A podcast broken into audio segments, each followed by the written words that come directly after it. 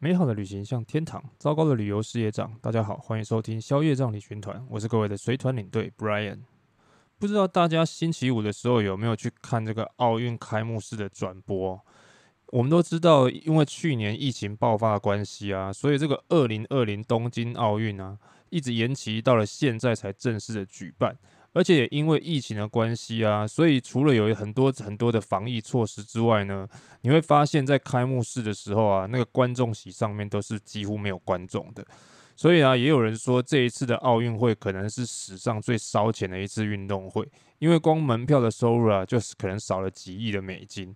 不过虽然是这样讲，可是呢，在场上看到代表台湾的运动员走出来的时候呢，还是蛮替他们开心的。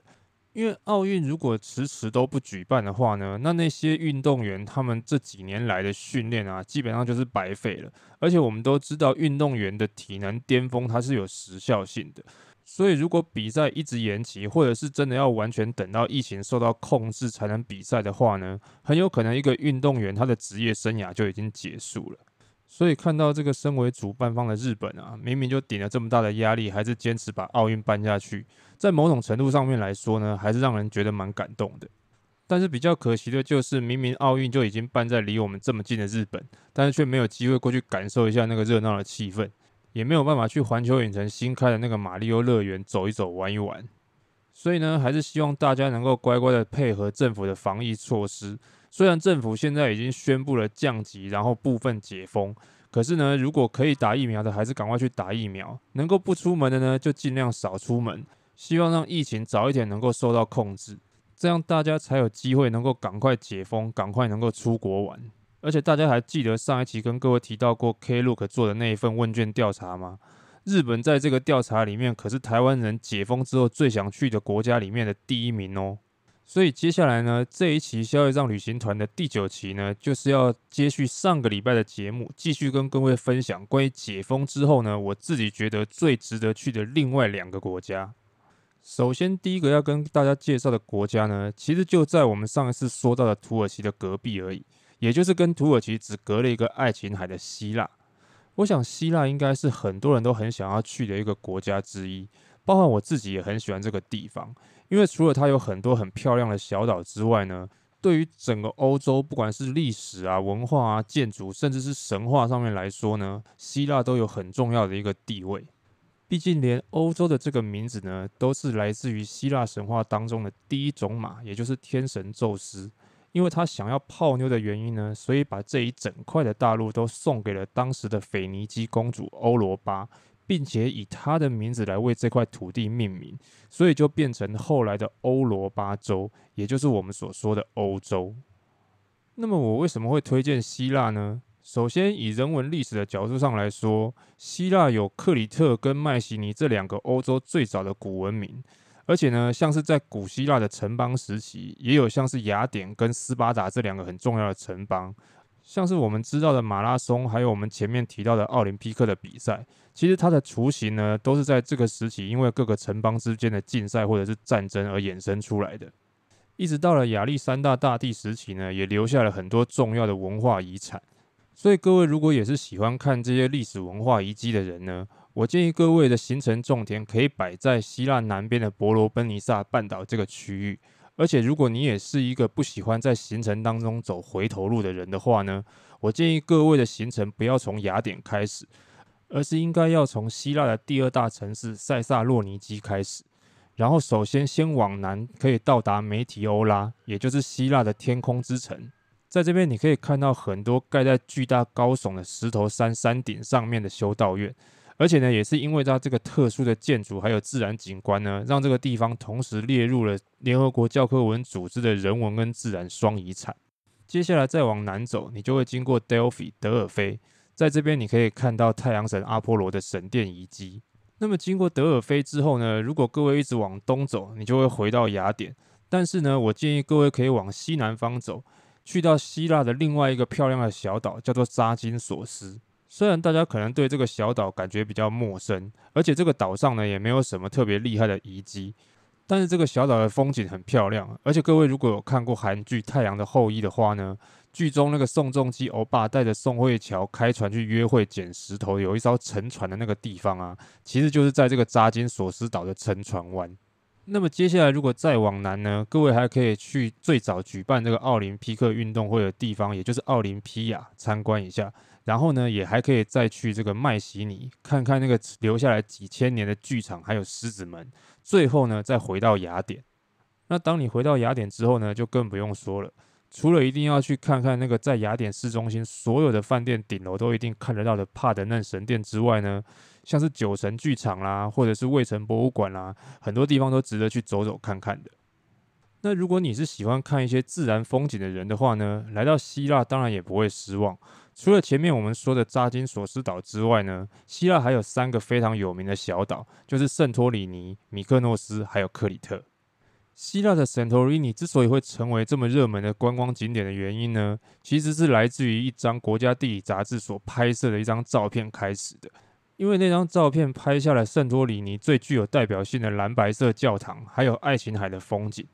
那么，当你来到圣托里尼之后呢，除了你可以看到很多这样子的蓝白色小教堂之外呢，你也可以在傍晚的时候去看一下号称世界最美的伊亚夕阳。而且，因为圣托里尼本身是一个火山岛，所以你也可以看到像是黑沙滩啊，或者是红沙滩这种比较特殊的自然景观。而且，当你来到这边的时候啊，也不要忘了去商店买一瓶只有圣托里尼本岛才买得到的新鲜限量的驴子啤酒喝喝看哦。那么，如果你是喜欢热闹、喜欢购物，或者是你喜欢阳光沙滩比基尼的话呢，那我推荐各位一定要去一趟米克诺斯。因为米克诺斯除了那些蓝白教堂，还有明信片上面的那个五个风车小屋之外呢，还有很知名的 Super Paradise 超级天堂海滩。在这边呢，你有机会可以看到很多穿着泳衣的帅哥美女，而且即便到了晚上呢，还是非常的热闹，而且有 Party。而且米克诺斯本身的观光非常发达，游客也非常多，所以有一些国际的精品品牌，比如说 LV 或者是迪奥，还有甚至星巴克，在这个岛上都有。而且这里还有很多很漂亮的沙滩。唯一的缺点大概就是交通比较不方便，因为不管是哪一个小岛呢，岛上的公车都不是很好等，而且班次呢也不是特别多，所以建议各位如果要来这个地方玩的话呢，可以在出发之前先去换好国际驾照。然后来到这边之后呢，再去租摩托车。那为什么不要租车呢？因为其实这里岛也不大，而且呢路也不是特别大条。而且如果你路况不熟的话呢，不管是开车或者是沙滩车，其实都很容易有危险。所以呢，其实建议各位还是租摩托车就好了。那么最后，如果你是喜欢海岛的感觉，但是却不喜欢这么多人的地方呢，那你就可以选择克里特岛。因为会想要来到这里的，主要还是以那些会想要去参观克里特文明遗迹的人为主。而且这里的景色也没有像圣托里尼跟米克诺斯那么的漂亮，但是也是因为这样，所以相对来说，这里的观光客跟物价也比米克诺斯跟圣托里尼还要来得低。所以如果你是喜欢朴实跟传统一点，而且商业跟观光气息没有那么浓厚的地方的话呢，那么克里特岛可能就比较适合你。接下来啊，跟大家聊一下关于希腊的食物，在这边呢、你能吃到的就是真正地中海式的料理，跟土耳其一样。前菜基本上都是那种只有橄榄油跟柠檬水的沙拉，但是不同的地方呢，是希腊的沙拉上面都会放一块很大一片的用羊奶做的菲达起司。虽然有一些人可能觉得那个味道不是非常好，但是我觉得其实跟沙拉拌在一起的话，其实还蛮 OK 的啦。然后他们的主食大部分都是以烧烤类的牛羊猪鸡为主。不过，因为他们在爱琴海边，而且小岛也很多，所以像是海鲜类的炸鱼、炸虾或者是花枝圈什么的也很多。不过，他们当然也是有一些比较有特色的当地料理，比如说像是穆萨卡，这个就是用碎肉啊，还有一些蔬菜啊、茄子这种东西做出来一个很像千层面的东西。那味道其实跟千层面也差不多。另外呢，还有像是 Gyros Pita，这个呢跟土耳其的沙威玛有一点像。不过呢，它是用饼皮，然后把那些切下来的肉啊，还有洋葱啊，或者是薯条啊，还有那个希腊的优格酱，通通包在一起，然后这样子拿来吃，其实味道还蛮不错的。而且呢，重点是价格很便宜，大概只要几块钱欧元呢，就可以让你吃得很饱。另外，像是在希腊也有一些蛮特别的饮料，比如说像他们的国民饮品弗拉贝，其实就是用即溶的咖啡粉还有奶泡做出来的一种冰咖啡。只是呢，在奶泡的部分会比较多，然后呢，通常会做得比较甜。不过在夏天的时候喝了这个加了很多冰块的 Frappé，其实是还蛮不错的。然后在希腊呢，还有一种很特殊的茴香酒，叫做乌酒。在上一期跟各位讲到土耳其的时候，忘记跟各位提到，其实，在土耳其呢也有这种茴香酒，而且是土耳其的国酒，叫做 Raki。那这种酒的特色呢，在于它外表看起来像是透明无色的液体，可是呢，当它跟冰水或者是冰块混合在一起的时候呢，搅拌之后它会变成一种乳白色。那喝起来呢，是一种很像八角的味道，只是呢，它酒精浓度算是蛮高的。所以各位如果酒量不错的话呢，也许你也可以考虑尝试看看。不然的话，你也可以考虑把它当成伴手礼。因为我觉得像是在希腊买东西的话，大部分还是以一些纪念品啊、工艺品啊、小东西为主。虽然希腊有自己的品牌那个 Foli Foli，但是实际上大部分人会去买的东西还是以那些天然的海绵啊、橄榄油啊、橄榄皂为主。真的会在希腊疯狂 shopping 的人，其实我觉得还是蛮少的啦。最后呢，要跟各位说一下，因为希腊是属于地中海型的气候，那它的特色呢就是夏干冬雨，而且这希腊的小岛又很多，所以呢，建议各位如果要去希腊的话，一定要挑在夏天的时候，也就是差不多五月到九月这个期间，不然去到那边如果天气冷不能下水也就算了，搞不好还会遇到下雨，拍不出漂亮的照片，那可就真的是浪费了。以上呢就是这一次跟各位推荐的第二个国家。那么接下来呢，最后一个要跟各位介绍的国家，大家可能很难相信，因为我要推荐的地方是印度。我相信很多人一听到印度，就会觉得这可能是他们永远都不会列入旅游清单的国家，因为对于大部分没有去过印度的人来说，这个名字简直就是集贫穷、落后、脏乱还有强暴于一身的代名词。但是对于去过印度这么多次的我来说，这些真的不是印度真正的样子，或者应该说这是印度的一部分，但并不代表整个印度都是这个样子。我觉得印度是一个很特别，而且也很矛盾、很冲突的一个国家。你说它贫穷吗？大部分的人民真的都很穷，甚至你在孟买的市中心都可以看到全世界最大的贫民窟。但矛盾的是，因为贫富差距太大，所以穷的人真的很穷，而有钱的却可以排上世界十大首富。那你说它落后吗？其实贫穷带来的第二个问题就是教育，所以在印度很多低下阶层的人到现在还是文盲。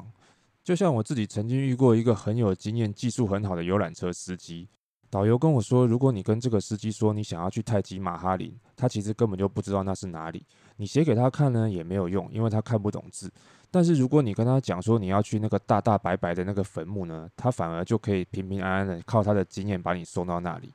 但是矛盾的地方是，印度虽然有这么多的文盲，但是各位可能不知道，整个亚洲第一个拿到诺贝尔奖的就是印度人，而且拿的还是文学奖。那么你说印度脏乱吗？不得不说，印度比起世界上很多的国家来说，真的是还蛮脏乱的。像是在台湾，你顶多只会在路上看到流浪猫、流浪狗，但是在印度，你还会看到流浪的牛。所以在路上除了猫屎、狗屎之外，你还会看到牛屎。而且印度除了贫穷之外，很多公共的基础建设做得也不好，很多乡下地区的人家里甚至连厕所都没有，所以他们只能在想上厕所的时候跑到家里附近外面的空地或者是草皮大小便。而这个厕所的问题也间接影响了另外一个问题的产生，也就是女性的安全跟强暴的问题。但是如果要说到女性在印度的地位，还有那些相关的社会案件的话，牵扯的层面就非常广泛了。可能要从他们的文化跟宗教信仰开始说起，那这些东西就不是一时半刻讲得完的。所以之后如果有机会的话，我会再做一集甚至几集再跟大家介绍。但是我想要跟大家说的是，很多时候我们的这些对于印度的刻板观念跟既定印象，都是因为那些媒体的过度渲染跟报道所造成的。实际上在当地的情况，真的没有各位想象中的那么夸张。那么说到这边，大家可能会好奇，既然如此，我为什么还要推荐一个这么矛盾、这么冲突又这么奇怪的国家呢？因为我觉得印度之所以这么特别的原因，就是来自于这些不同的文化、宗教还有生活的矛盾与冲突当中，不断的交互作用而堆叠产生出来的。比如以宗教与人文的角度来说，其实像是佛教是在印度发源的，但是现在在整个印度几乎都可以说没有多少人在信仰佛教。在印度人数最多的宗教是印度教，大概可以占到人口的百分之六十左右。而且像是大家所熟知的种姓制度，也是来自于这个宗教。所以你在印度的大街小巷，几乎都可以看到大大小小各种不同的印度庙。但是有趣的地方是，各位在印度所知道的那些很有名的建筑物，比如说像泰姬玛哈陵啦，还是阿格拉的红堡，或者是像斋普尔的水之宫殿、风之宫殿，或者是琥珀堡，都是在伊斯兰统治的时期，也就是蒙兀儿王朝的时候所建立的。但是如果各位有机会去到南印度，你会发现那边有很多知名的、很漂亮的石窟。除了印度教之外呢，还有很多是佛教跟耆那教的，甚至还可以看到在同一个地区就有三种不同宗教的石窟都建立在同一个地方，这种特殊的景象。但是如果要说到自然景观的部分，因为台湾的旅行团大部分去的都是北印的金三角，也就是杰布、阿格拉跟德里三个城市，所以如果各位只在这个地方游览的话，你就会觉得印度没有什么自然景观。但是如果各位往北一点走，去到喀什米尔，你就会发现原来印度也有这么干净跟漂亮的地方。或者各位也可以去到南印度的克拉拉邦。在那里呢，你可以选择在船屋上住一个晚上，然后在那个回水的水道当中航行，感受一下那里的自然风光，还有轻松跟悠闲的感觉。那另外，我们如果讲到印度的食物的部分呢，我想这个应该是最多人关心的地方。那如果各位今天是参加旅行团去印度的话，在这一部分各位可以不用太担心，因为呢，你们在吃饭的地方大部分都是五星的大饭店。或者也是挑选过的餐厅，所以在安全跟卫生上面不会有什么太大的问题。那以我自己来说的话呢，我也曾经在恒河旁边的小店吃过早餐，然后也在路边的小摊贩呢喝过奶茶，甚至我还吃过很多印度的路边摊。其实真的没有各位想象的这么恐怖，甚至有很多当地摊贩他们维持卫生的那种方法，会让你觉得很特别，甚至很不可思议。像是我就在乡下地区看过很多那种卖奶茶的小摊贩，他们会用很多那种陶土烧制成的小杯子来当成实质意义上的免洗杯，然后每客人点一杯呢，他就给他一杯拿来装，装完喝完之后呢，就直接摔到地上摔破，这样子也不用回收，也不用清洗，是不是很特别？而且其实印度人对于吃这件事情还蛮讲究的，不同的食材搭配不同的香料，甚至是不同的烹饪方式。就连最基本的咖喱，在不同的省份跟地方呢，也有不同的口味跟调理方法。甚至呢，各位吃完之后，你就会觉得，原来你以前在台湾吃的都不是正宗道地的印度咖喱。那如果要说到印度买东西的部分呢，我想搞不好可能会有人真的觉得来到印度就只能买香料跟咖喱粉而已。但是大家可能忘记了，印度以前是英国的属地，除了香料之外呢，他们还运送了很多当地的茶叶回去英国。那在这些茶叶当中呢，大家最熟悉的应该就是大吉岭的红茶跟阿萨姆的红茶了。那除此之外呢，印度还有一些很有名的香皂，像是 Medimix，或者是像清洁用品的品牌喜马拉雅这些东西呢，甚至连在台湾的宝雅你都可以买得到。最后，我想要跟大家说的是，其实印度真的是一个很值得去走走看看的地方，就像它的观光标语一样，是一个很不可思议的国度。而且，当你去过印度之后呢，你应该会更珍惜现在自己所拥有的生活。但是，如果你还是不放心的话呢，建议各位可以选择跟团去印度旅行，这样可以免除很多你不必要的烦恼。那么，以上呢就是这一次要跟各位分享的两个我很推荐的国家，也就是希腊跟印度。当然，这个世界上还有很多不同的国家值得去走走看看。也欢迎各位在 Apple Podcast 的底下留言，或者是到消业障旅行团的 IG 上面私讯，或者是留言告诉我，如果解封之后呢，各位最想要去哪一个国家？那么以上呢就是今天节目的全部内容，希望大家会喜欢，也希望我们的中华代表队呢能够在奥运拿到好成绩，也希望台湾可以顺利降级解封，大家出去玩。那消业障旅行团，我们下次见啦，拜拜。